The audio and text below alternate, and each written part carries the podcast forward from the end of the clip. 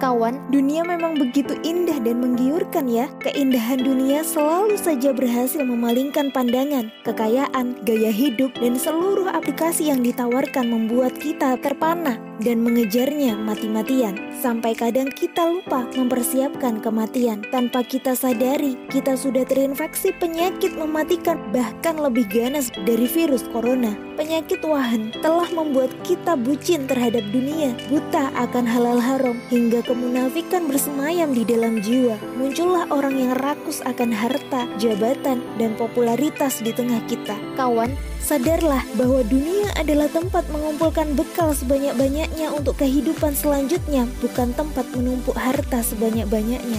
So, make clear tujuan hidupmu di dunia ya, agar kita tak menjadi budak dunia dan bisa meraih kehidupan yang diridoinya.